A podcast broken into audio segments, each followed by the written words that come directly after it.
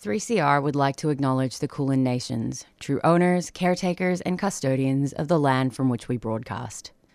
3CR pays respect to elders past and present of the Kulin Nations. We recognize their unceded sovereignty.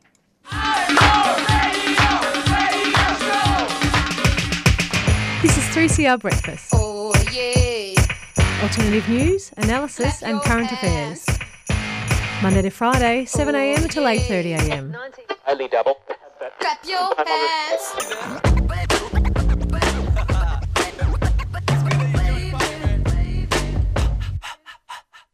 Good morning, listeners. You are on Thursday morning breakfast on 3CR 855 AM. It is the 20, what? 28th of September. How did we get here? Wait, 28? What? 28th? Is Isn't that it the right? No, it's fourth? the fifth. The fifth. Fifth it's the fifth of October. October. So I, uh, I actually have no concept of time, and I didn't replace it on the run sheet, and was perfectly content to just go with that. Okay. Please don't burst my bubble because I have so much stuff to do in October. I thought I had a couple of days, um, so clearly you can tell we're a bit of a shambles this morning. Um, good morning, Spike. Good morning, Inez. Morning, Pre. How you going? Oh well, how indeed. Hey, well, shambles is how you make music, or is that something else? Shambles? Hey, show, shamble, shamble. It's Oh. a shamble music time. oh my gosh, Inez. Um, yeah, we're all just having a normal one. Um, hope Yeah. you're all up and having a normal one as well. We have a absolutely packed show this morning, so maybe we will get into what we're going to be covering. Inez. Yes, we will first be joined by Geetha Ramachandran, who came to Australia in 2013 with her husband and two kids, and is a community childcare educator and teaches at the local Tamil Language Community School, and is a co-founder of Refugee Women Action for Visa Equality, as well as Ghazaleh uh, Ghaed Rahmati, who is an Iranian woman who came here when she was 14 and is now 26. She was a dental assistant and has experienced vi- the impact of visa rejection on her university well-being and how the unfair and inhumane decisions of the Australian government continue to cause grief and hurt refugees across so-called Australia. And then afterwards, Spike. Go So, ahead. uh, we also went down to uh, the well to the public housing towers on Wellington Street, where the, well the, where the uh, the the announced um, decision to knock down the tower. So. I'll start again. Visited the Wellington Street public housing towers to speak to one of the tenants, Valentina, who's a Russian immigrant, about her feelings on the demolition of the towers. Yeah, and I think I'm really excited to hear from Valentina about that because um, it's really important to hear from people that are from a variety of like culturally and linguistically diverse communities, which is the makeup of a lot of the towers, but also um, affects the way that people were consulted or not about these decisions. Um, and after that, we're going to be joined by Josh Cullinan, who is the Secretary of the Retail and Fast Food Workers Union, or RAFFWU. And Josh is joining us to talk about the upcoming national strike of supermarket workers at sector giants Woolworths and Coles in the face of the company's failure to commit to providing employees with fair pay, job security, and safe workplaces. And this strike is taking place on Saturday, the 7th of October, with industrial action set to break uh, to begin at 10 a.m. So do not cross the picket if you can avoid it. Saturday, the 7th of October at 10 a.m. I believe workers are stopping work for two hours, and we'll give you more information about how to support the RAFFWU Strike Fund and um, to join RAFFWU as well if you are a supermarket worker when we have that interview. Um, and we also, oh, sorry. Oh, that's all right. Sorry, no worries, Spike. We're all just excited Yeah, about yeah. all of our shows. I shows. Uh, we'll be joined by Will Crawford, who's a lawyer, youth worker, filmmaker, and comedian who just returned to Melbourne after living in Darwin. He's an experienced stand-up and sketch comedian, and joins us today to share to chat about his new show, Rocksteady Baby, that traverses surreal, absurd, cheeky, and the occasionally serious, exploring how to write a comedy about an invisible disability, a strangely optimistic journey through some dark times. And you can catch the show um, at the Theatre of Improv Conspiracy throughout October um, for Melbourne Fringe. And so, and finally, um, also went down to the Kathleen Syme Library in Carlton yesterday and spoke to a couple of peers who participate in developing what is a co-designed zine called Need to Know, and it's it's a unique and a fantastic project. Um, so yeah, it was really great to get down there and speak to them about how it's produced and what it means to them. Yeah, it kind of brings this conversation full circle because Spike, I had you on before you were on the show to talk about Yeah. Need to Know, and now we have Spike, who formerly was convening that, um, back to talk about peers about it again. Yeah, it was. Yeah, it was a bit sad, sort of going back. It was a little bit sentimental, but it was nice to catch up with them again. Yeah, well, I'm looking forward to hearing the chat. You're listening to Thursday Morning Breakfast on 3CR 855 AM. Wa carries the stories of our ancestors, forever watching over us and protecting us. Join me, Taldum Chogo Edwards, for Balamwa, a journey of stories, yarns, and music about freedom and survival from 2 pm to 3 pm every Thursday afternoon on 3CR 855 on your radio dial. As I walk alone on my dreaming track tonight, I can hear the voices of my elders. Their ancient sounds echo in my mind to the beat of clapstick and the dancing. And we are back on Thursday morning breakfast on 3CR 855 AM. It is 7:06 in the morning and these are the news headlines for Thursday, the 5th of October. An important victory for renters in remote First Nations communities was won today, where the Northern Territory Supreme Court ruled this week, sorry, not today, this week, uh, that the public housing landlord is legally required to supply safe drinking water to tenants. Residents in Laramba have been fighting in the courts for basic human rights to safe drinking water since 2019, when they took their landlord, the Northern Territory CEO of Housing, to court over concerns about uranium levels in the water, which were three times higher than the maximum safe level. The Northern Territory Civil and Administrative Tribunal found the landlord was not responsible for providing safe drinking water to tenants, but that decision was overturned this week. The decision opens up the potential for an estimated 250,000 First Nations people to seek legal redress and compensation for lack of access to safe and healthy water. Also in headlines, corruption suspicions have emerged over secret deals done between offshore detention service providers in Papua New Guinea and the Australian government. Refugee advocates are calling on both the Papua New Guinea and Australian governments to urgently investigate a secret deal struck in 2021 by the Morrison government, which has now left millions in unpaid debts to refugee service providers. The result of the, this corruption is that refugees forcibly placed in offshore detention by the Australian government are now threatened with eviction from their current residences.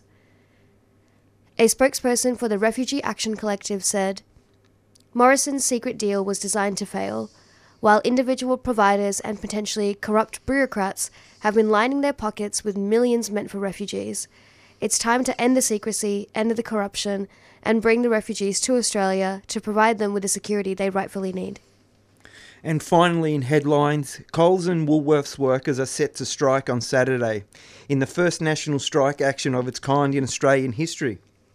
Around 1,000 staff represented by the Retail and Fast, Fast Food Workers Union will walk off the job to protest against poverty level wages, endemic casual work and assault, and threats and abuse in the work environment. Workers are asking for a living wage of $29 per hour, safe, safety policies covering bullying and workplace harassment and discrimination, and job security rights. And those have been the news headlines for Thursday, the 5th of October. And you're listening to 3CR 855 AM. And we're just about to go to a CSA, which I think is very important for everyone to listen to because there has been a national action called to stop black deaths in custody for this Saturday, the 7th of October. So, um, wherever you are around the country, there should be an action near you. And if you're in Naarm, here's the information you need to know. Hey, you all out there? Let's join the National Day of Action to stop black deaths in custody. 1 pm Saturday, the 7th of October, at the State Library of Victoria. We need to implement the recommendations from the 1991 Royal Commission into Aboriginal deaths in custody now. you say you respect country and you believe in black justice, then you turn up. Because we have an opportunity on the 7th of October to push this government to implement recommendations that will keep our people alive. For more information, go to blacksovereignmovement.com. That's B L A K sovereignmovement.com. Black Sovereign Movement is a 3CR supporter. All about survival, that's what I say. Is this what we gotta go through every day? To all of those still grieving, I'm feeling what you know about black. Australia's energy market is broken. Right, but CoPower gives you better energy? Nope, no retailer can control where the electrons they buy off the grid come from. But as a CoPower member, you can vote on where 100% of revenue goes. So instead of corporate profit, your energy bill builds the world you want to be a part of. That's cool. Learn more about the solidarity economy and CoPower today and take the power back. Victorian energy fact sheets and basic plan information documents are available at cooperativepower.org.au. For clear advice on the right plan for you, contact us on 03 9068 6036. A 3CR supporter.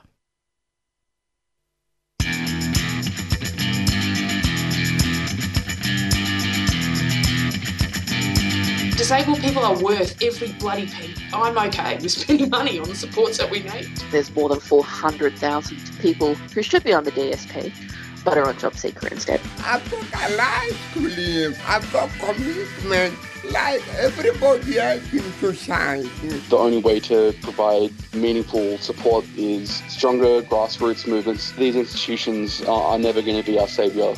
If everyone was the same, it would be a boring old world we live in. We need to do a lot of work in this country around shifting community attitudes towards people that don't fit the white, able, straight, cisgendered person. 3CR. Stay tuned, stay radical.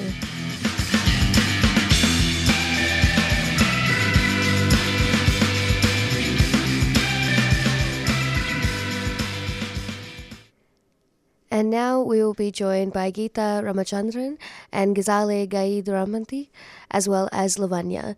And Geetha came to Australia in 2013 with her husband and two kids, and is a community childcare educator and teaches at the local Tamil language community school, and co founded the Refugee Women Action for Visa Equality. Ghazaleh Ghaed Rahmati is an Iranian woman who came here when she was 14 and is now 26. And she was a dental assistant and has experienced the impact of visa rejection on her university well-being and how the unfair and inhumane decisions of the Australian government continue to cause grief and hurt to refugees across so-called Australia. Thank you so much for joining us here today on 3CR. Thank you. Thank you. Thank you. Thank you. Um, well, I was wondering if maybe we could go through each of you and tell our listeners a little bit about who you are and how you got involved with the Refugee Women Action for Visa Equality. Maybe I'll start with you, Geetha. Yes. I I am Geetha. I'm a three, uh, I have three children. Mm, we are a group of 22 women workers with, uh, from Melbourne to Canberra. We left Melbourne on Friday 22nd. Today is day 14 after 640 kilometers to Canberra. We, we, are, we are working on behalf of 10,000 plus refugees, asylum seekers who were left out after February announcement and 19,000 refugees the ability to apply for permanency. Yeah, Geetha, I'm so sorry. Yeah, I Um, am in the I'm in the yeah in the group as founder. Yeah, Geetha, just quickly, because the audio is coming through a little distorted, would you mind taking it off speakerphone so that we can hear you directly through the phone? Okay. Thank, Thank you. Okay. Yes. Hello. Yes, that's much better. Amazing. Thank you. yes, you were talking about the the walk um, and that you have li- recently left Melbourne. Was that right? Yes. So would you um, would you mind saying again, um, yeah, how you got involved? Yes. Uh, I am a founder of the uh, 23rd uh, Second Refugee Women Workers Center from Melbourne to Canberra. We left Melbourne on Friday 22nd. Today is day 14. Yep. There's 640 kilometer track to Canberra. We are working on behalf of 10,000 plus refugees asylum seekers who were left out of a February announcement giving 19,000 refugees the ability to apply for permanency. Yep, amazing work. Thank you so much. Um, maybe we could pass the phone to Ghazaleh and I can hear a little bit more about them. Hello. Hi, Ghazaleh. Um, could you tell us a little bit, the listeners, about how who you are and how you got involved with the Refugee Women Action for Visa Equality? Uh, hi, my name is Ghazaleh Rahmati. I am an Iranian woman. I came here when I was 14. Now I'm 26. I was a dental assistant for three years. Then I saved some money for university. I started Bachelor of Health Science in La Trobe Uni. After studying for one year and a half, I was going to transfer my course. Suddenly, I received a letter from university saying that because of my visa rejection, they they're not gonna ac- accept me. Uh, I was developing depression, looking at my family and witnessing my husband uh, getting depression. I decided to do something for everyone, everyone and we start this work. We demanding abolish the fast track system and IAA, study and work right for all refugee, permanent protection visa for all refugees left behind, permanent settlement in Australia for refugees from and Papua Guinea. Yep, amazing. Thank you so much. Um, and Lavanya, if Lavanya wanted to speak. Yes. Hey, Lavanya, if you could tell our listeners about, a little bit about who you are um, and how you got involved. Um, I'm uh, uh, Lavanya. I'm a unionist. Um, I'm part of um, this group, supporting them uh, through the work. Um, so um, yeah, uh, this group was um, established by uh, Geetha uh, Ramachandran and Rati, uh, and uh, as a group of um, asylum seekers, um, decided that um, it's been 11 years, uh, and we've been silently waiting for the government to take some action, and we strongly believe that the change of party would would give us some sort of solution. But we've been waiting um, it's, uh, for over one year of the party in power, and we haven't received any solution from this government. So uh, we decided that uh, we need to create some sort of awareness uh, to the uh, people of Australia as well as the government that, we, that there are 10,000 people who are left in limbo uh, by um, you know by both the parties. Yeah, absolutely. Um, I think it's a really commendable effort from everybody, and then the fact that it's already, you know, day 14. Um, that's a, an incredible effort. And I wanted to maybe ask, because I asked start start off with Geetha, maybe I'll ask Azala this time. Could you talk about the government's failure to grant permanent protection visas and how this shows up every day? Can you ask the question again? Yes, of course, no problem. Um, so, could you maybe talk about the government's failure to grant permanent protection visas, but how importantly that this shows up every day? Because I know that you've experienced this with your university. Um, but yeah, how does the lack of visa protection show up in your life every day?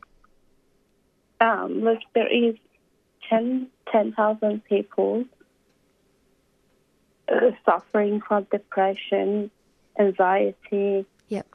Including myself and my family. Me myself was witness of my husband attempting suicide, and I I cannot study my brother. He didn't finish the school yet, but this year he's, doing year 12, been struggling if he can, he can get to uni or not because they counting us as international students if they let us in. Um,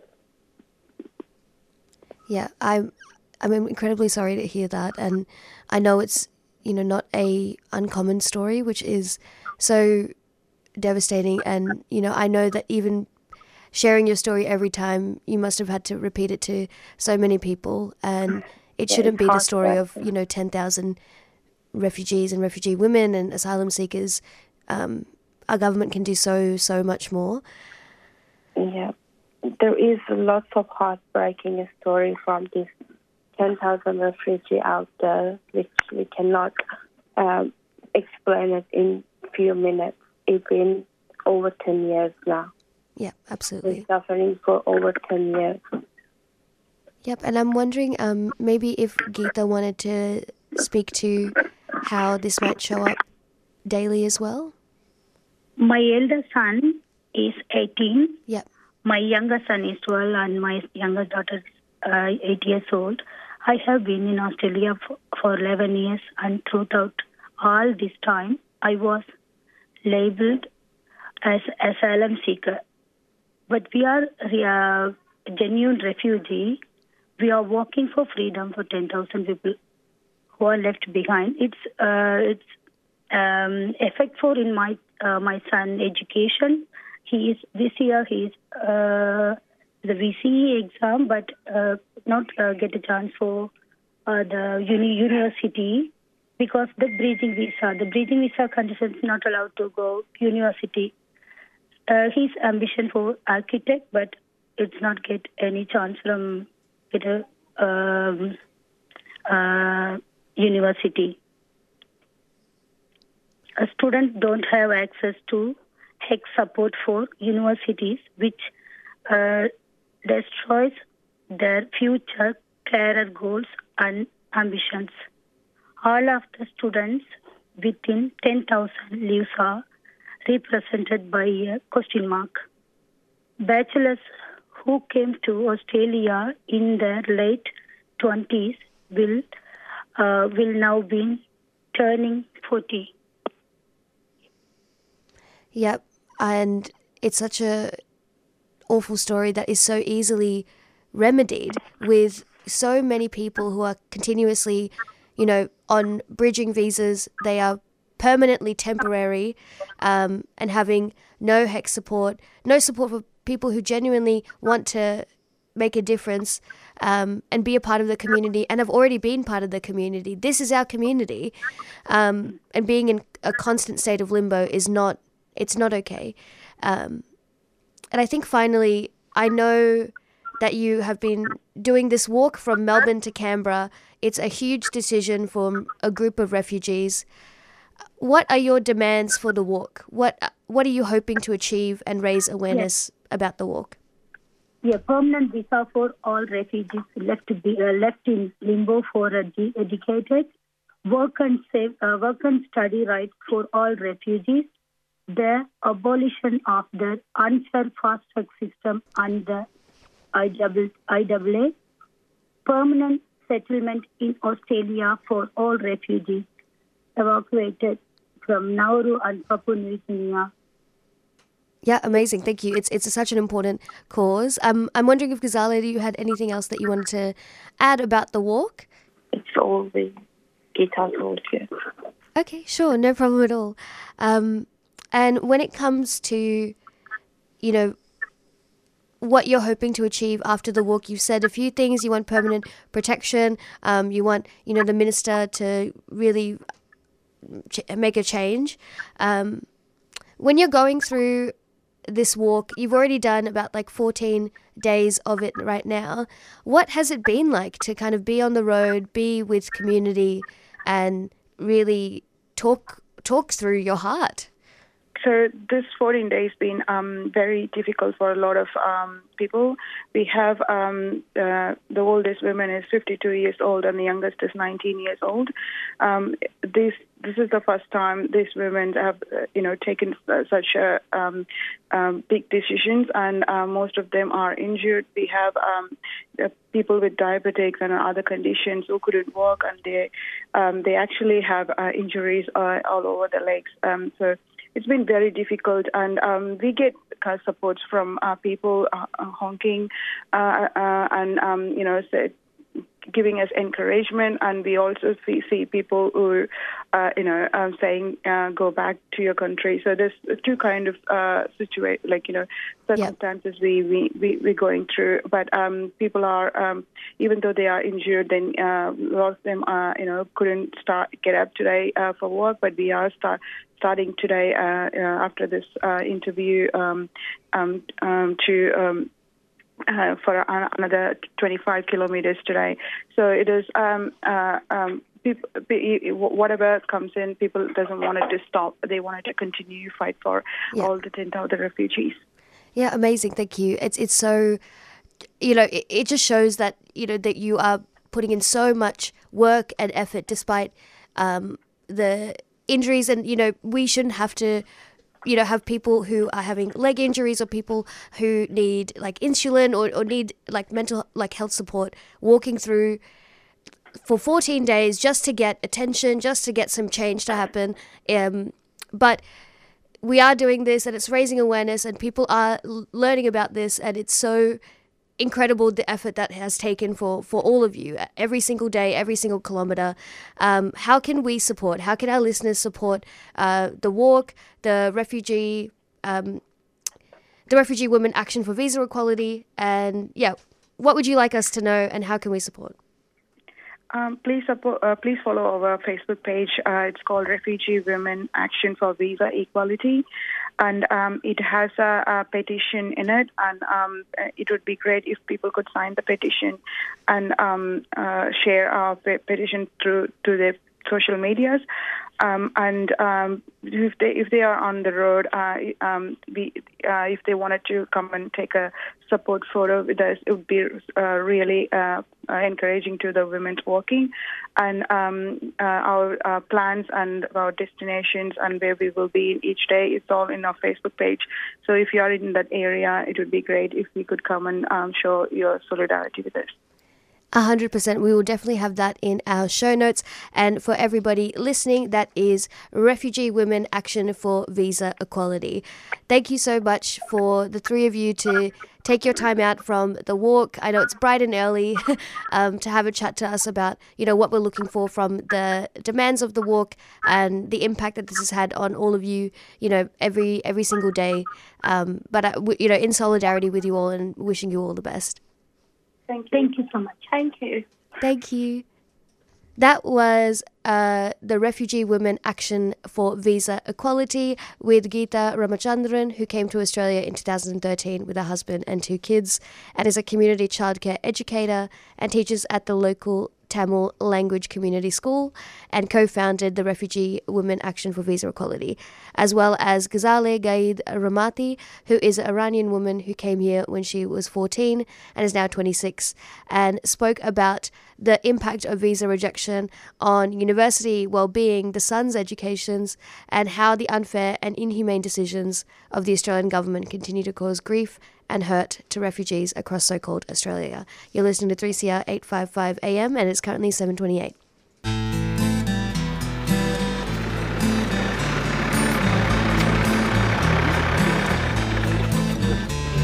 Okay, this is a uh, logging operation. Any person found within this coop is offending. Can they please leave?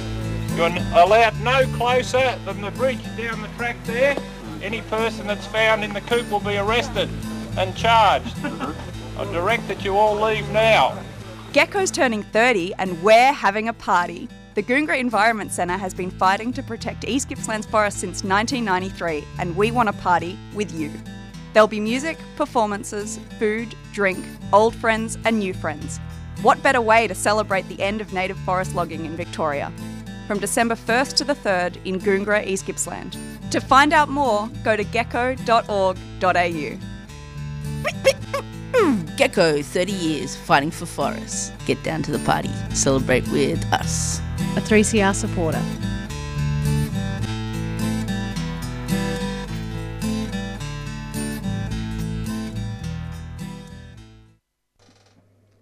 Okay, so now we're going to introduce. Well, I'm introducing a conversation I had with a local public housing tenant um, Welling, on Wellington Street.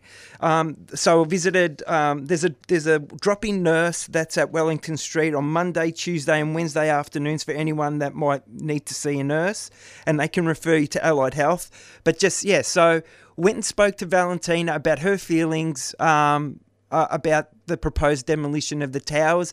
And as we heard in the last interview, it's people, you know, pe- it's really important that everyone feels heard when it comes to you know government decisions and and has the has the opportunity to have their feelings um, expressed. So here's our conversation with Valentina. So we're here at the Wellington Street Public Housing Towers speaking to Valentina about the closure of the towers. Hey Valentina, how you going? I'm good, thank you so much. What about yourself? Uh, I'm okay. So tell us, um, how did you find out about? Uh, how, how did you get the news that they were going to knock down the towers? I think the last week there was here the housing, and my daughter she said the mom there's the um, housing people They're talking about the if you're not happy here or something, and I told her let me uh, go down. And when I talk to them, and they say oh we'll be knocking down, and I say is that because we did protest and we didn't let you build the buildings another one like you know because I say for them you're selling the public land to the private like you know and I say how you can relocate us when there's so many people waiting. And I say instead of the break-in, find a house for the people who's already in a waiting list, who's already struggling. Like you know, this is how we find out. A lot of people they actually got panic because they doesn't know what's going on. Because them, for me, I told them. I have to be. I have to be live here. I don't mind the towel actually, because even they say the people, oh, there's drugs. I said the drugs everywhere, and I said wherever you go. And I say for me here, for me how convenient because for me it's everything close. I say my hospital close, and I say for them I'm not moving out very far. They can forget it. So you didn't get you didn't get a letter from the government? We didn't get the letter. The problem is even you know the before when they was planning to build, they give the link, which one link it didn't even work, and they did the COVID time. And this is the new thing now. It's like it's come out so unexpectedly that they wanna break the, all the towels. And I told them this building 47 is old, but this is the building much stronger than what, what you built on a Fitzroy. As a Fitzroy, after one year, you touch the wall, the wall's crumbling around. The pipes, it's, it's. I, I didn't been there, but I know the person who live in there, and I say for them, I'm not going to the new building, like you know. So now we wait and see whatever happens. How long have you been here, Valentina? Ten years. Ten years. And I love it because a lot of people I know, a lot of people they know me. Like you know, if I'm not, if the people doesn't see me, they ask my kids, "Are you alright?" Security ask, "Is your mama gay?" Like you know, I don't know. People doesn't understand why I like it here, but actually I love it. like you know, for me the uh, high rises, there's nothing wrong. Like you know. Is it is it is it the location that, that you like, or is it also the relationship that you've built? The, the relationship, it's not even the location, it's more a relationship between the tenants because we know each other, we're helping out each other. So even like, you know, we get judged a lot because we live in a housing, but I don't care. Like, you know, because I say even for my kids, I say you have to understand public housing, you pay rent for the uh, government, uh, private, you pay for the somebody house. I say if that person, uh, something change, they out.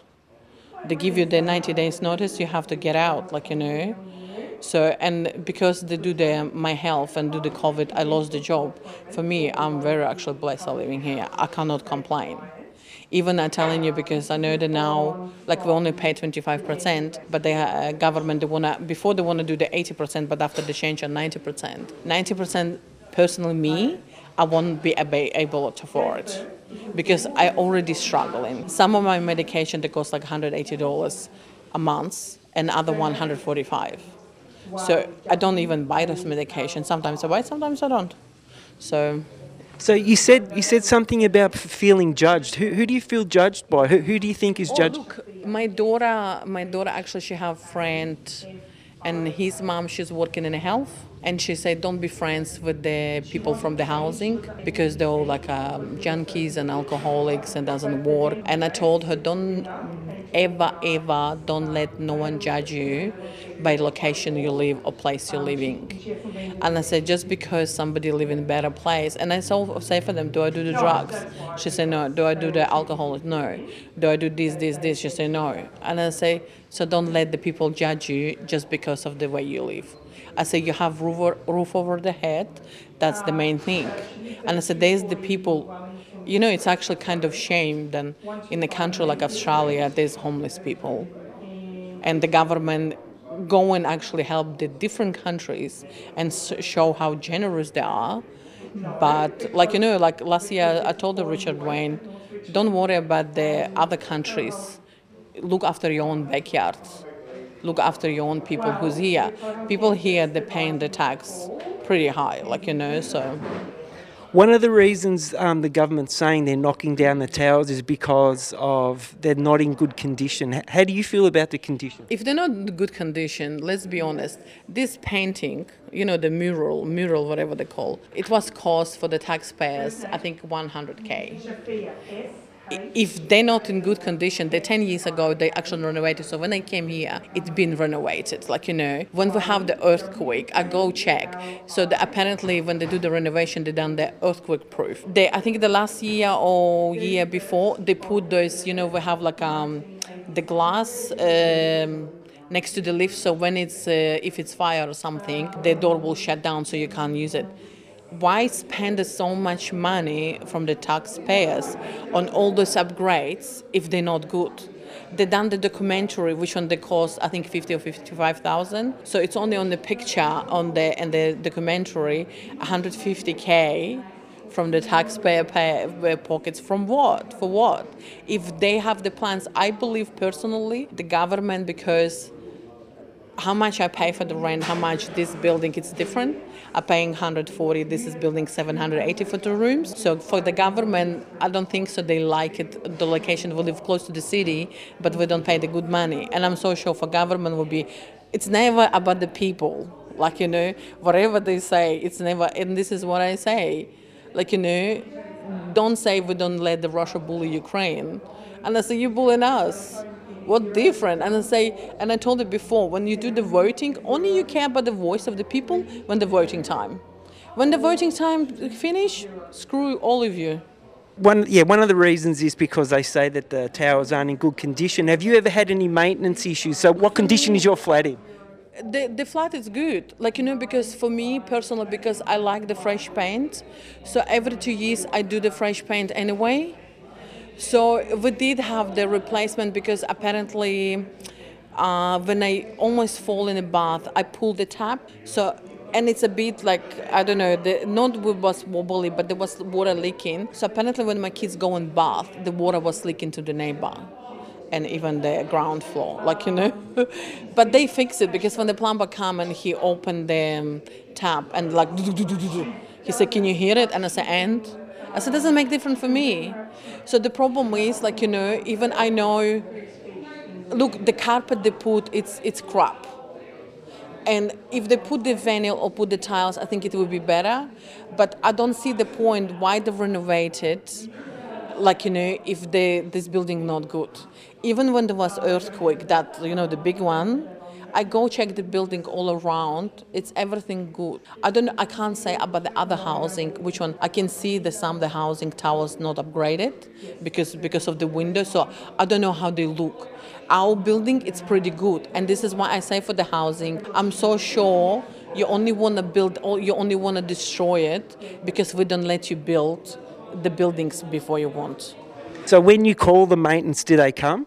when I call, all the time they come. If if our washing machine break or the dryer, only from my level I call, because the other people when they call they say, oh, they, they doesn't come, and I say how come when I call I don't even take the job number, next day they're here. So the the guy who do the maintenance, they, he actually pretty cool. Like you know, so there's no problem with the maintenance, and I, I, don't, I don't see actually problem with our building at all. How, how important is, is it for you to stay in the local area? For me, it's very important because, look, for me, I'm very often in a hospital. So for me, I don't drive now. I, I can't. I, I don't drive since 2021 because my knee actually lock, and this is why I need to be go with the trolley. I need to actually have walker, but mentally I can't accept the walker. So I know it's look bigger, but at least I put the half my body there. So for me, the hospital, it's very close. I don't drive. I don't have the relatives. Like you know, uh, I have only my kids and my animals. That's it.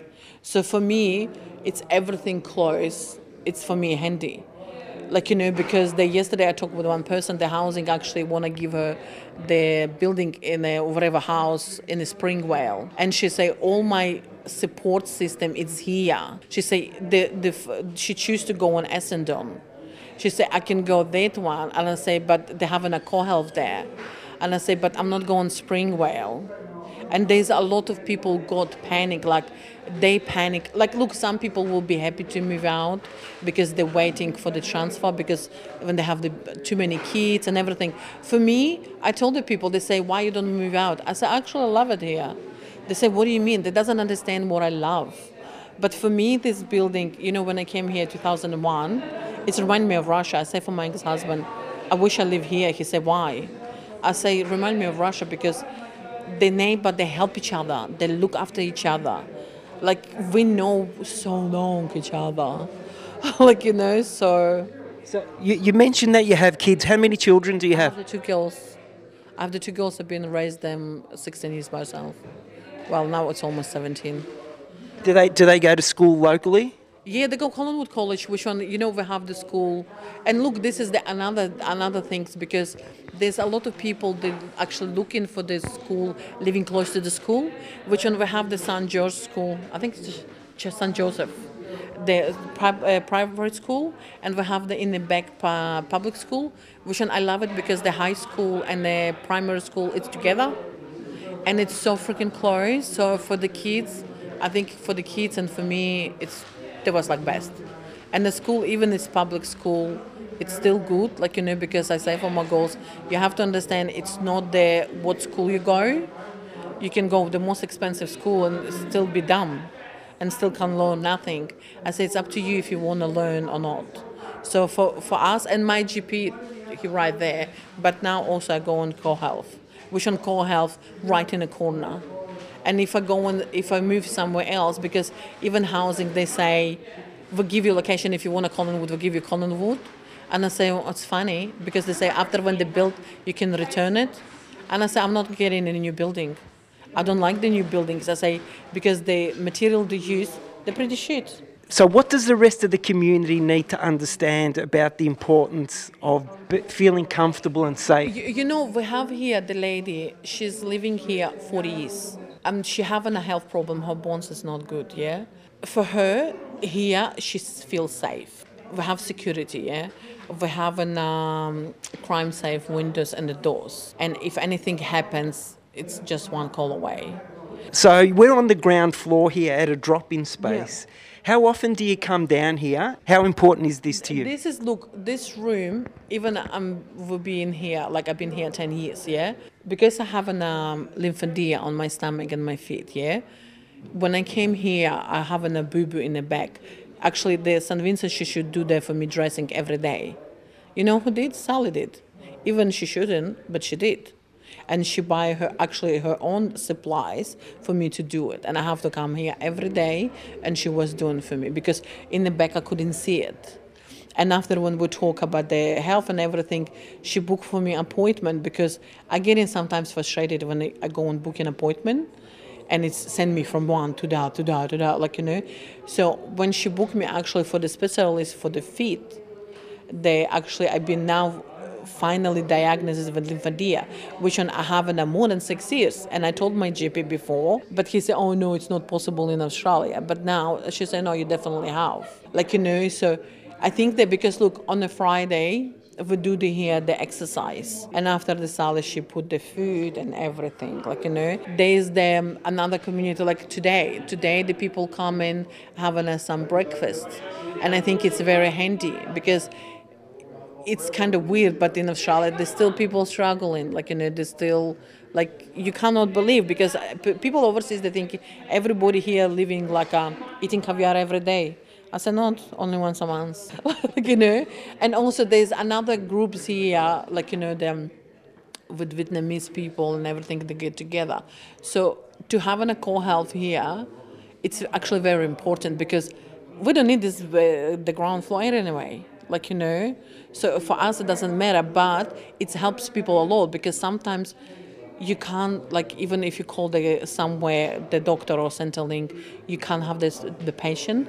And here they have a translator girls which one they actually take the time and explain and they help. But you actually get a lot of help. They, you know the people who doesn't speak english you know the electricity or whatever they need the help you can come downstairs and the Sally and the the guys they're always happy to help. You even can come for the cup of tea. So that was that was the great um, Valentina. We spoke to her. Um, I think it was Tuesday after Tuesday morning, and yeah, for anyone that uh, thinks that people, you know, like ordinary folks, don't understand what's happening. Um, you know, they don't understand government policy and how they, you know and how they put the interests of people with with capital ahead of just ordinary folks. Um, that's a really Valentina is a really good example of people do understand, yeah, that what's happening to them and yeah, that sometimes, well, a lot of the times, government um, puts the interests of the rich ahead of yeah ordinary folks. Yeah, and you're listening to Thursday Morning Breakfast on 3CR 855 AM. We're going to go to a show sting and come back to you with our next interview.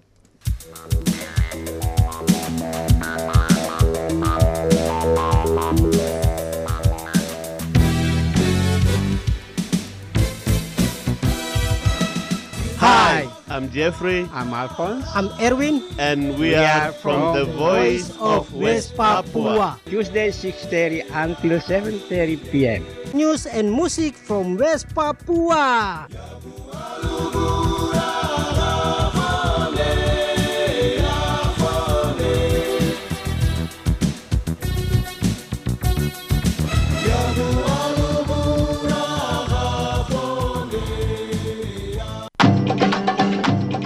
سلام به همگی.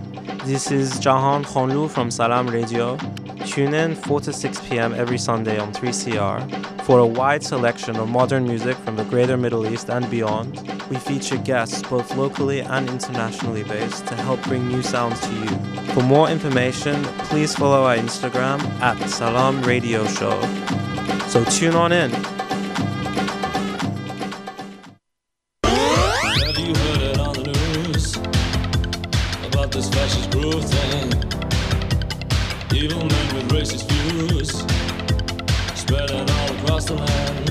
They're pulling on the boots in Brazil and wiping off the eggshells in Moorabbin. Fascism's on the march, and we say, yeah, nah. Yeah Nah Pasaran is a new weekly program on 3CR dedicated to tracking this rise in Australia, Aotearoa, and all around our increasingly warm little globe.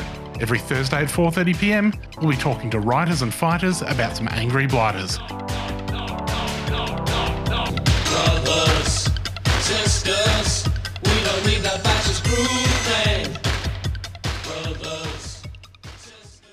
And we are back on Thursday morning breakfast on 3CR 855 AM. It is 7:48 in the morning and we're now joined by Josh Cullinan, Secretary of the Retail and Fast Food Workers Union or RAFFWU, who's going to be speaking with us about the upcoming national strike of supermarket workers at sector giants Woolworths and Coles in the face of the company's failure to commit to providing employees with fair pay, job security and safe workplaces. The strike's going to take place this Saturday, the 7th of October, with industrial action set to begin at 10 a.m.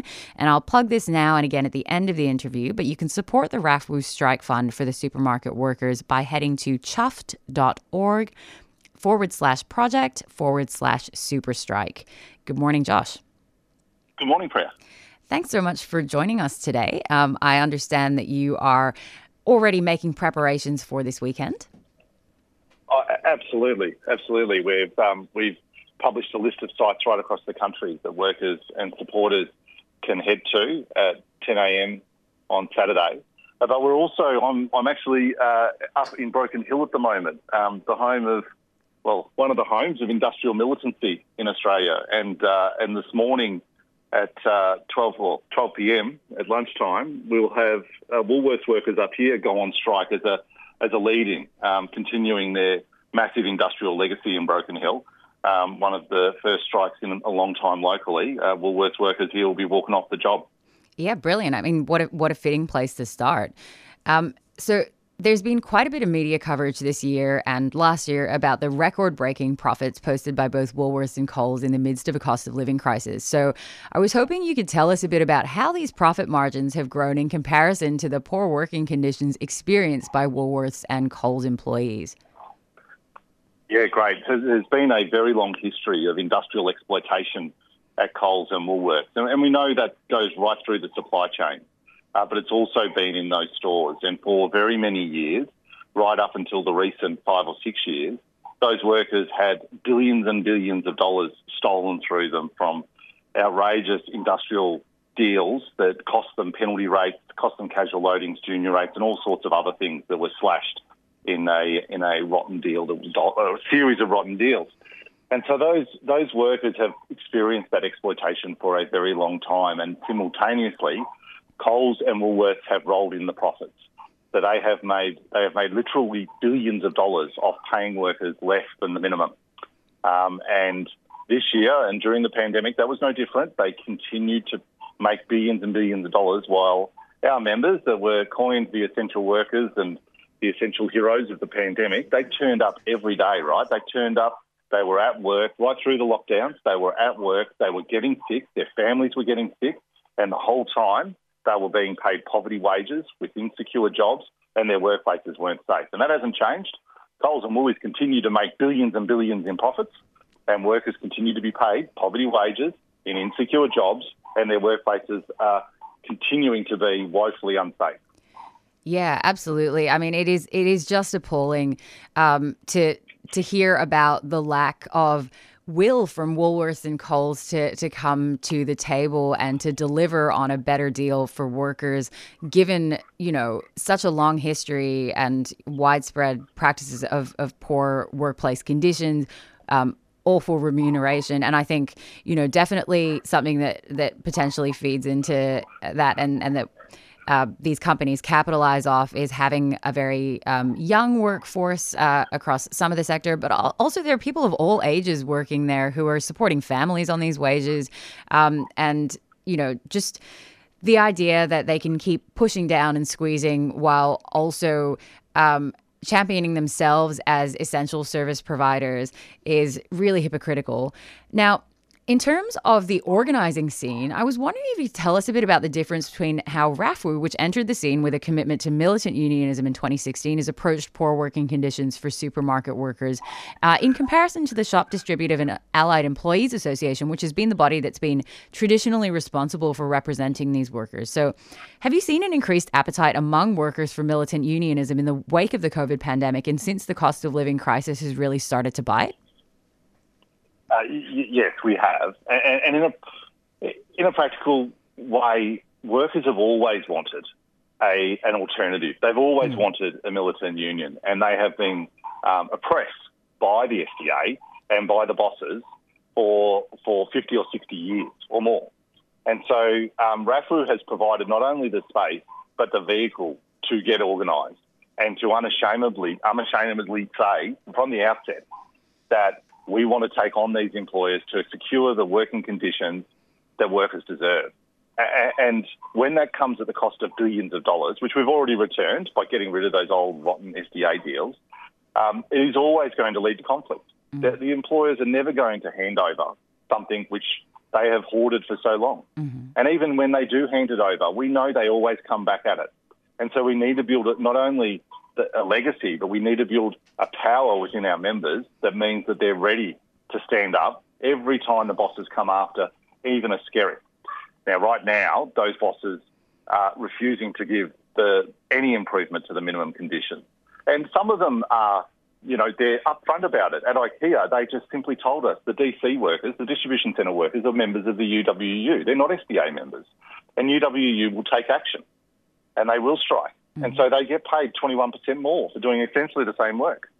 You know, and we know that across Coles and Woolies as well, where workers are organised and militant. Meat workers at Coles, you know, seven years ago, they were paid $8,000 more than the SDA was prepared to compromise on. Mm. So we know where militant unionism exists, workers get a much better deal and that's and that's what we've provided. And certainly over the last year, it has been inspiring to see. Ever since we took out Better Read Than Dead workers in Sydney, mm-hmm. and they secured the best agreement in retail in Australia ever, um, we've seen a cascade of improvement. Then at Readings bookshops in Melbourne, Apple, the deal still wasn't good enough, but it was monstrously better than what that had been offered just a few months earlier. Unfortunately, you know, the SDA and some others have said that th- that was something they achieved. It is just not only hypocritical, but it also undermines the, the, the truth. It's being dishonest to workers to suggest it was anything other than the militant action, you know, the collective industrial action of those workers who stopped work, who striked, who put in place bans.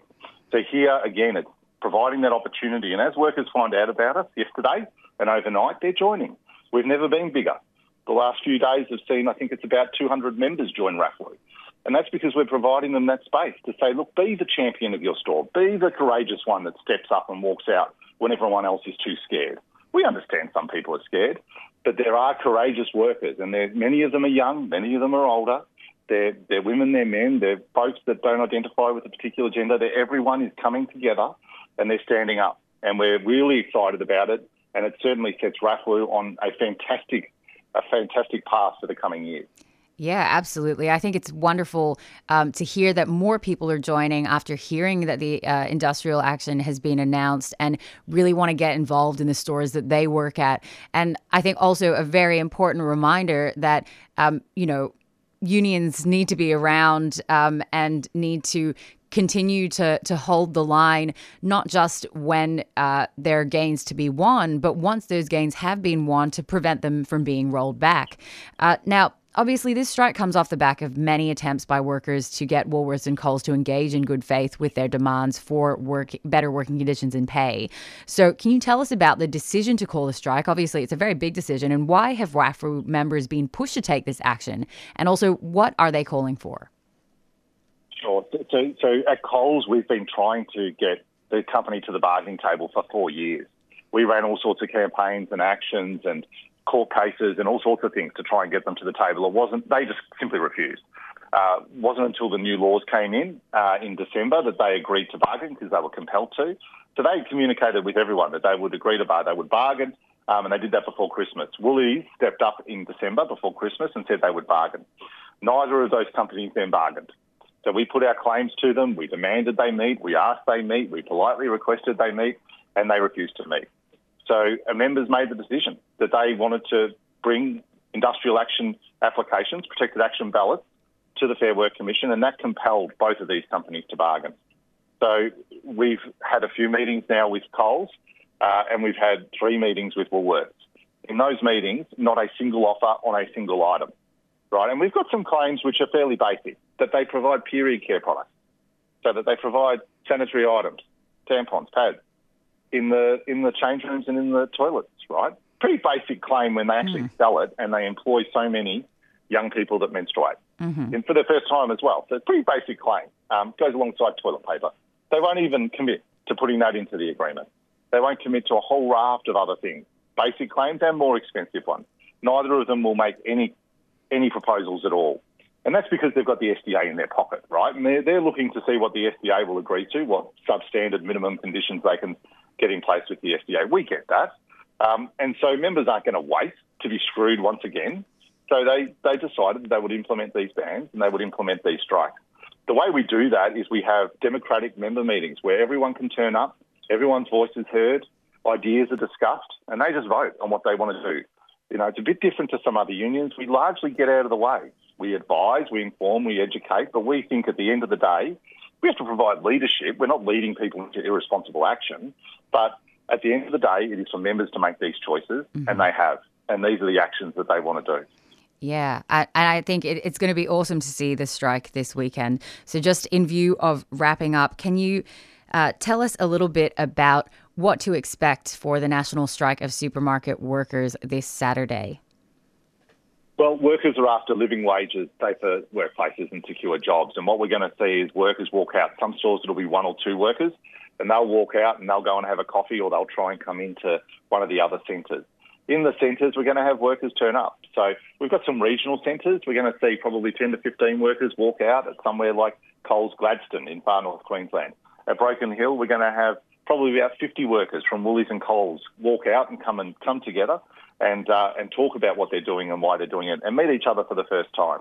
In somewhere like Melbourne, we're going to have down at Coles Spencer Street, uh, just near Southern Cross Station, out the front, we're going to have very many members and supporters from across Melbourne come together. They'll take a little while to get in there, so they won't all be there at 10. They can only walk out at 10, but they'll come in there and we'll um, we'll celebrate and we'll share some time together and we'll talk about what's going on and why. And then over the coming weeks, we're going to plan out what happens next. We've also got a two-hour strike on Tuesday night so that night fill and evening fill workers can come and participate as well from 9pm on Tuesday night, right across Coles and Woolies as well. Great. Well, thank you so much. I encourage people who are listening who are not uh, Coles and Woolworths workers not to cross that picket line um, when people are striking. And we will have all the information about the strike, uh, how to support the striking workers strike fund, and uh, how to join RAFFWU in our show notes. But Josh, thanks so much for joining us. Oh, thanks for having me, Priya. It's been great. Wonderful. And that was Josh Cullinan, Secretary of the Retail and Fast Food Workers Union, or RAFFWU, who joined us to talk about the upcoming national strike of supermarket workers at sector giants Woolworths and Coles in the face of the company's failure to commit to providing employees with fair pay, job security, and safe workplaces. Now, the strike is taking place on Saturday, the 7th of October, October with industrial action set to begin at 10 a.m. and lasting for two hours. And you can support the RAFFWU Strike Fund for supermarket workers by heading to chuffed.org forward slash project forward slash super strike. You're listening to Thursday Morning Breakfast on 3CR 855 AM. Have you heard about 3CR's national programs? Coming at you on community radio stations around Australia, produced in the studios of 3CR Melbourne. Services will be cut, jobs may well be lost, and workers' entitlements will be undermined. Their basic human rights are as important as everyone else. Over 200 million years, individual species have evolved. I mean, birds were once dinosaurs. Anything nasty online seems to be targeted against women. Muckaty is a bad deal, but Muckaty is absolutely not a done deal. You're listening to Women on the Line. Welcome again to Lost in Science. And welcome to another edition of The Radioactive Show. You've been listening to Earth Matters on the Community Radio Network. Hello and welcome to Accent of Women. Anarchist World this week. You are listening to Let the Bands Play. Tune in to Stick Together, worker stories, and union news. Grassroots Voice is broadcast weekly on the Community Radio Network. Panoply, panorama, panpipe, pansy, aha, pansexual, knowing no boundaries of sex or gender. Sound interesting? Then join Sally on Sundays at noon for Out of the Pan. All those gender questions making you think too hard? Whether it's transgender, bisexual, polyamorous, or beyond, we'll throw those questions into the pan and cook up the answers for you. So go on, push that gender envelope only on 3CR 855am digital and 3cr.org.au.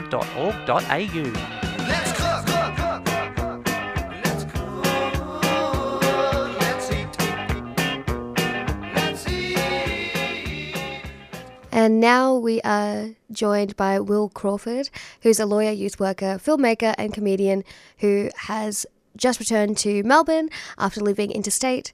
He is ex- an experienced stand up and sketch comedian and joins us to chat about his new Melbourne Fringe show, Rocksteady Baby, that traverses the surreal, absurd, cheeky, and the occasionally serious, exploring how to write a comedy about a invisible disability. And you can catch the show um, at the Theatre of Improv Conspiracy in October.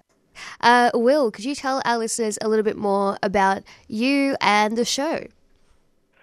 Great. Um, well, I'm Will. I've done comedy for a little while. I started um, as a kid and did lots of sketch comedy, um, and then um, sort of didn't do much comedy for about 10 years and got back into stand up about 10 years ago. And I, I love it. It's a fun way to express things. In terms of this particular show, um, I had a diagnosis of MS a couple of years ago, which was you know very challenging for me. Um, and part of the process was, yeah, I really wanted to see how I could do a comedy show to address it. I'd seen, I'm not sure if you know, Andrew Denton did some amazing um, comedy TV shows with some the canteen kids with cancer in the early 90s. And I just think it was a really interesting concept about how to tackle dark topics with humour because I think humour can be a tool of healing sometimes. Yeah, absolutely. I think that was definitely my. Um, you know, my next question is that I know that, you know, artists speak of the writing process sometimes as like a catharsis or like a processing tool that really allows to see like yourself, your situation, or your work in a different light.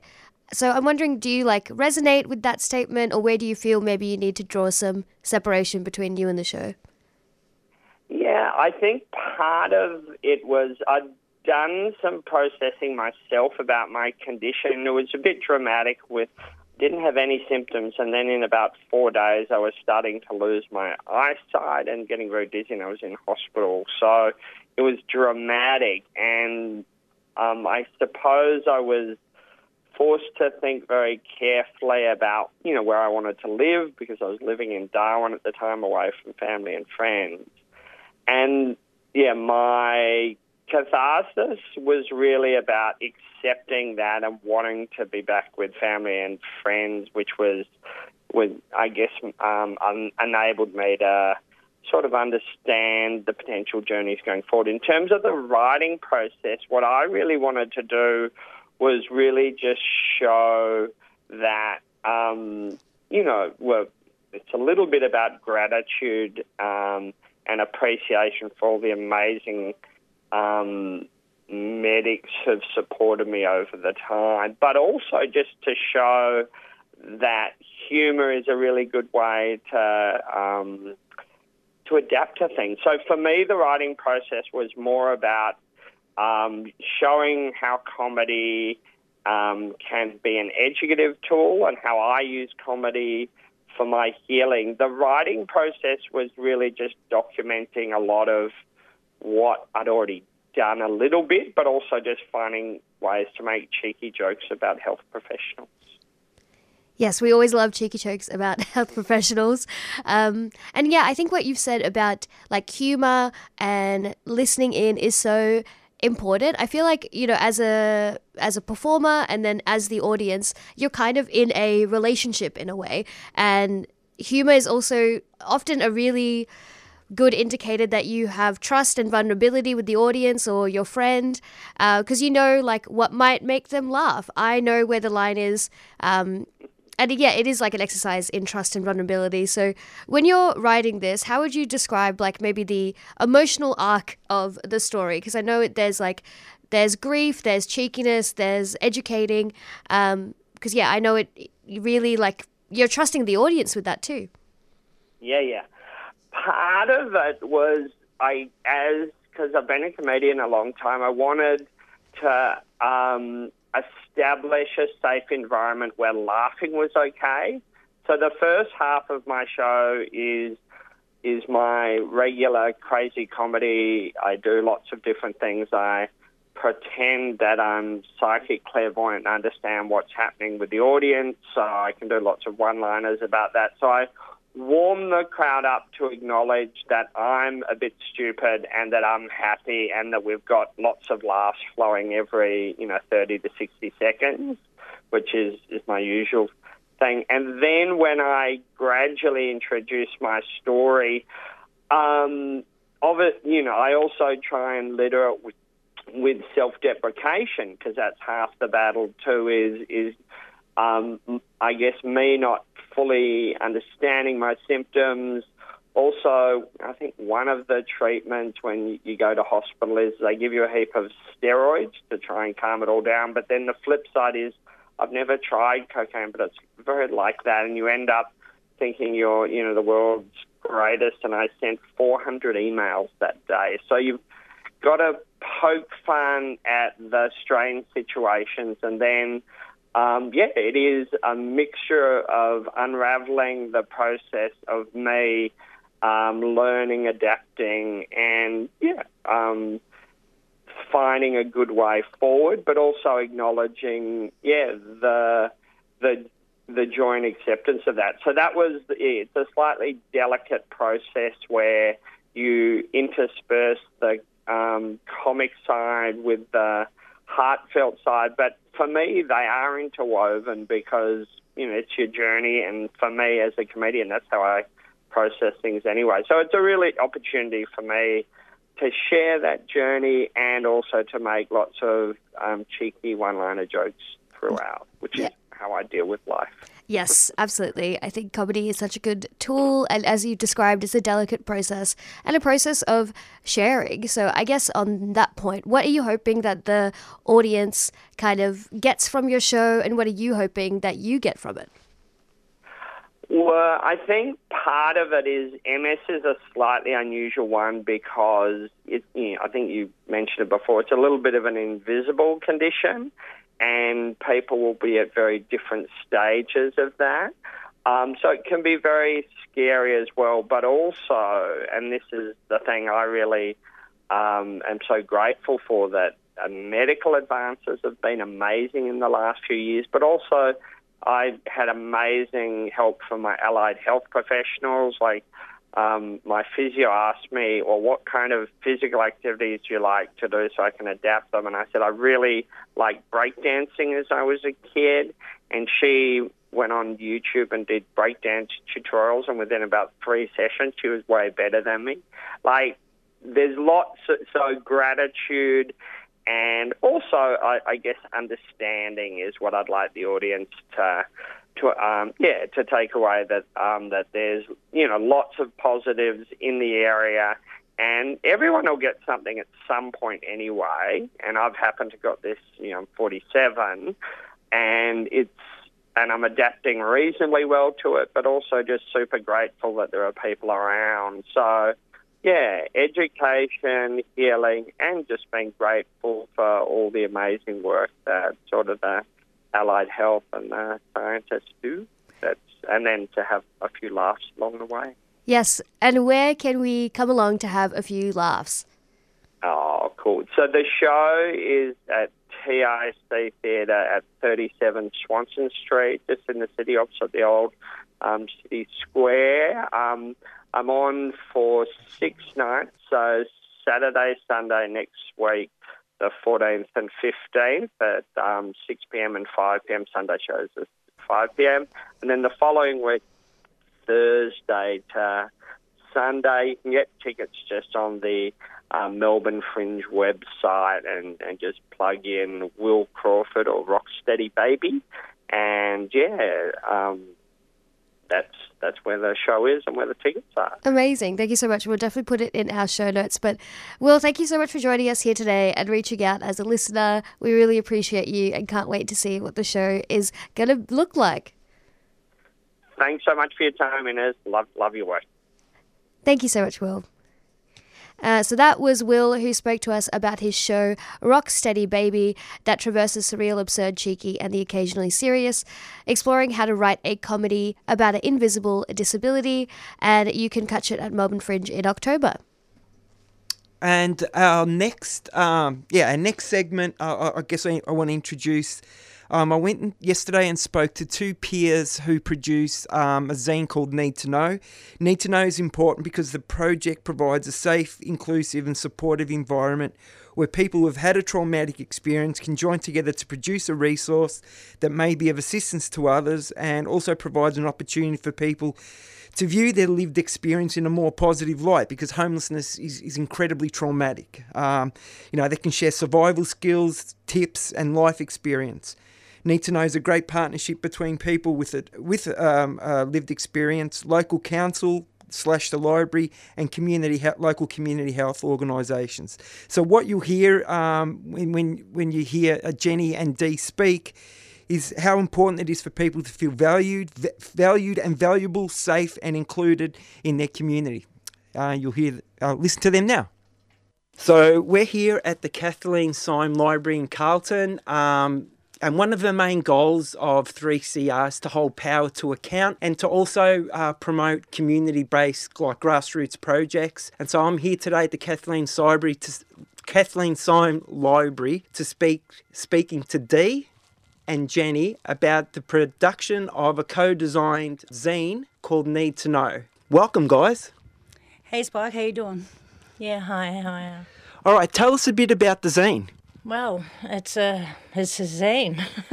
it's a magazine we make for the street and a voice for the people on the street. We include a lot of things in the zine. We tell stories. We share we share our experiences. We do food. We sh- we tell them places where they can access showers, medical, all all resources, supports it's a really important group. It's a good group to get the information out for people doing it hard, not knowing not knowing where to go, what to do. You know, and it's not only good for the people on the other side of the zine, but it's also good for the people in the group of the zine.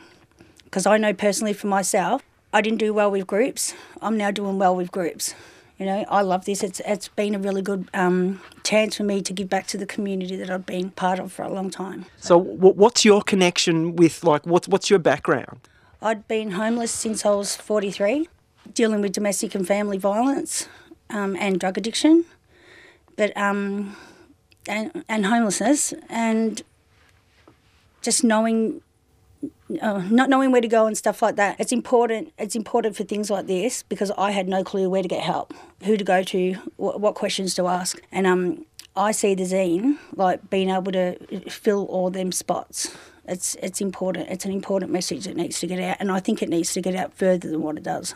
Yeah, uh, I've had a yeah difficult background. Um, I was awarded the state as a child. It took me a long time to get where I am now, but without the group and without supports out there, I wouldn't have done it at all. So I'm really grateful and I thank all the organisations, especially cohealth and Kathleen Syme Library and just everybody else that was involved, all the places that fed me, showered me, set, sent me in the right path, the right direction and just supported me so well. And now I've got a home, I'm living it, I've got three jobs, loving it. Yeah, I couldn't do without it. So, how, how did how's the zine put together? How's it produced?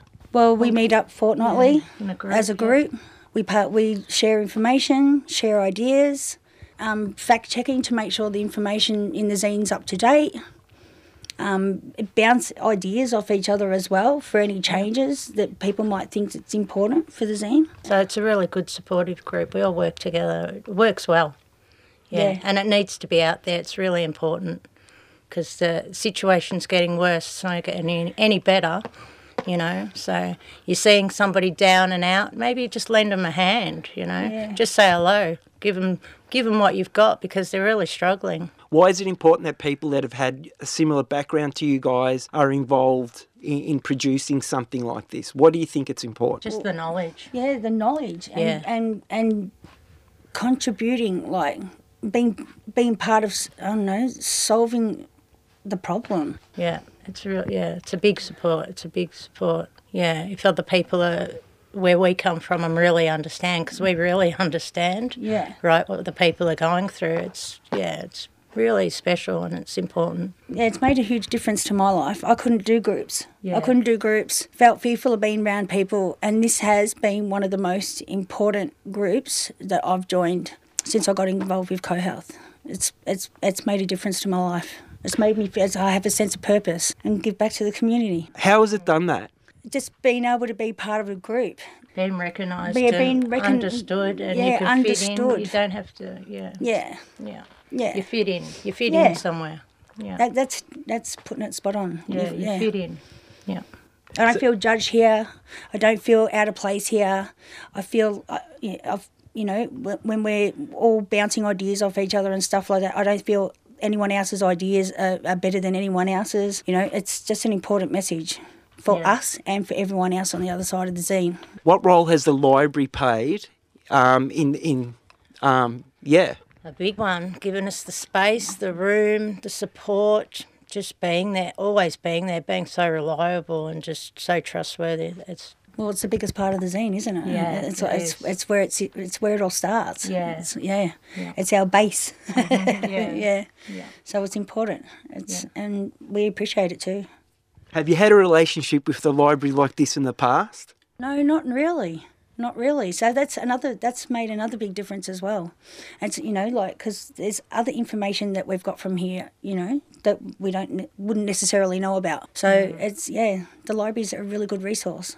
So is there access? So have you accessed any other um, sort of programs or supports from the library? I, I've used the social worker here. I use the workshop group. I come here for um, lunches that happen every couple of months. That a whole he- all different people come, and it's just there's a band playing. It's you know it's like all different people from all walks of life. It's just yeah, it's really good. Has you changed your view of libraries and community oh, spaces? Absolutely. Absolutely, for sure, for sure. I thought it was just a place that you'd go to and read books or pick up books. I didn't realise it was such a big community. So do, do you feel would if someone said um, that participating and producing something like Need to Know has help, helped you feel more included in the community, would that be an accurate yeah. thing yeah. to say? Yeah, yeah, yeah, definitely. Yeah, For sure. It's been huge. It's really important for fixing lives. Yeah, and making lives grow and get bigger and brighter. Yeah, every day. Yeah, it's really special.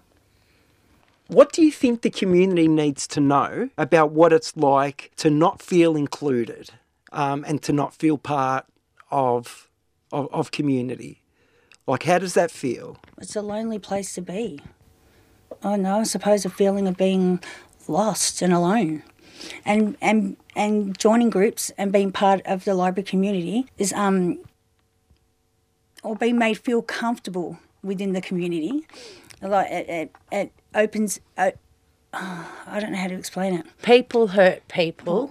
All right. So, and it's a real destroyer. People need to be a bit kinder to one another. Yeah, because that's the whole thing of it. People hurt people, and it puts them down nearly into the ground where they just give up nearly. So, yeah. Be- because for a lot of people that have never been homeless, they might walk past homeless people daily and they think, well, they're in public all the time. They must feel like they're part of the community. It's sort of counterintuitive that it's actually uh, it's an isolating experience. Yeah, it is. Yeah, so yeah, people need to yeah get with people and not suffer it alone because it just takes you down. Yeah, you need to get with people and around supportive people and yeah, make yourself your number one priority and, and just keep moving forward. So what go, what's going into the next issue? Um, we're doing a Christmas issue, so it's um, hopefully it's a bit of a hope message and a bit worried about all the people that get left behind on the streets when people go away and then they're yeah they're left yeah down and even lower yeah feeling yeah not good. So we're doing sort of a hope Christmas. So where, where can people find Need to Know and how can they get a hold of it? Well, um, we've got a website for Need to Knows. That's um, one place definitely to go to, um, and it gets gets distributed everywhere. It gets distributed St Mary's, um, the living room, um, Flagstaff, um, St Mark's, Southern Cross at Traveller's Aid, the library, the hospitals, yeah. AOD at the hospitals as well. They they um appreciate the zine because they, they get a lot of use out of that. So what's what's the website address? Need to know homeless.org. So and when's the next issue out? Um, it's coming out in the next fortnight, isn't next it? Next fortnight. Yeah. And that's is that the final one for the yeah. year? Final one for the year, unfortunately. Yeah. Trying to find places also that are um, offering emergency on the spot accommodation for people that are really str- and don't want to be outside. Yeah, want to be inside straight away because they just don't feel safe. So we're trying to find any organisation out there that can help with that. Definitely. Yeah, we need emergency on the spot accommodation now, ready now. You know, as soon as possible. So how how can people get in contact with you guys? Uh, through the Kathleen Syme Library. Yep, definitely. Um, Emily would be a good person to speak to. She's the number one. She's yep, she runs the number one position in our group. She's just beautiful. so yeah, anybody out there, any organisation that's got um, emer- funds for emergency accommodation, definitely, we need it. We need it. Is there a phone number at the Kathleen Syme? Nine six five eight seven three double zero. So have you got any feedback um, when when from from people seeing the zine? What what sort of feedback have you got? We had someone come in. We had someone come in on um, one of our sessions who actually um, was going through a situation himself, and after reading the zine. Um, he felt like he related, to, yeah, he related to the stories in it, like it was it was coming from real people, from real situations, and um, enough for him to reach out and, and want to come and actually see how you know meet the people in the group, see how it works, what it's about, and it was um, I suppose it was a good experience for him and for us also. Just knowing that someone like took the initiative to come in and like Yeah, exactly. want to know what it's about, yeah. All right. So any last words? What what does a community need to know um, about the importance of people who have had a lived experience having control? To, to be able to produce something like this, how important is it to, to have, yeah, to participate in a group and have some control over what goes in it? And It's really important. It's like it's, it's really important. Like I said, for, for for those of us who are part of the zine, but uh, the other people on the other side of the zine, being able to um, help collect information, um, know that the information, you know, is going to be helpful to them. Yeah, I'd just like to say uh, something quickly too. Um, just to all the people out there that just think they're be- bigger and higher and mightier than anybody else, that's not true. Everybody's the same. It's just some people are really struggling and they just need that help to lift up and get off that ground. So yeah, let's uh, we need to do it all together. And we are back on Thursday morning breakfast on 3CR 855 AM. We're coming up to the end of our show. It's about all we've got time for. But you just heard uh, a conversation that Spike had with. Uh, with Dee and Jenny about the production of a fantastic co designed zine called Need to Know, produced out of Kathleen Syme Library in Carlton.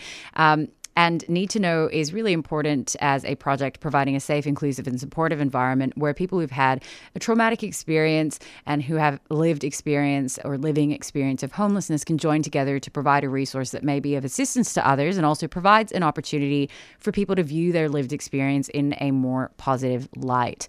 Now, uh, Inez, do you want to quickly take us through some of what we spoke about today? Yes. So, first we spoke to Geetha Ramachandran as well as Ghazaleh Ghaed Rahmati from the Refugee Women Action for Visa Equality, speaking about the march that they're doing and also the Australian government's unfair and inhumane decisions that continue to cause grief and hurt to refugees. And afterwards, we heard from Wellington uh, Wellington Street Public Housing resident Valentina, who spoke with Spike about the proposed demolition of the towers and shared her lived analysis of the announcement and the impact that it's going to have, as well as of community services. And we were also joined by Josh Cullinan, who's secretary of RAFFWU, uh, who spoke about the upcoming strike on the 7th of October, this Saturday, industrial action by Woolworths and Coles workers in the face of the company's failure to commit to fair working conditions and pay.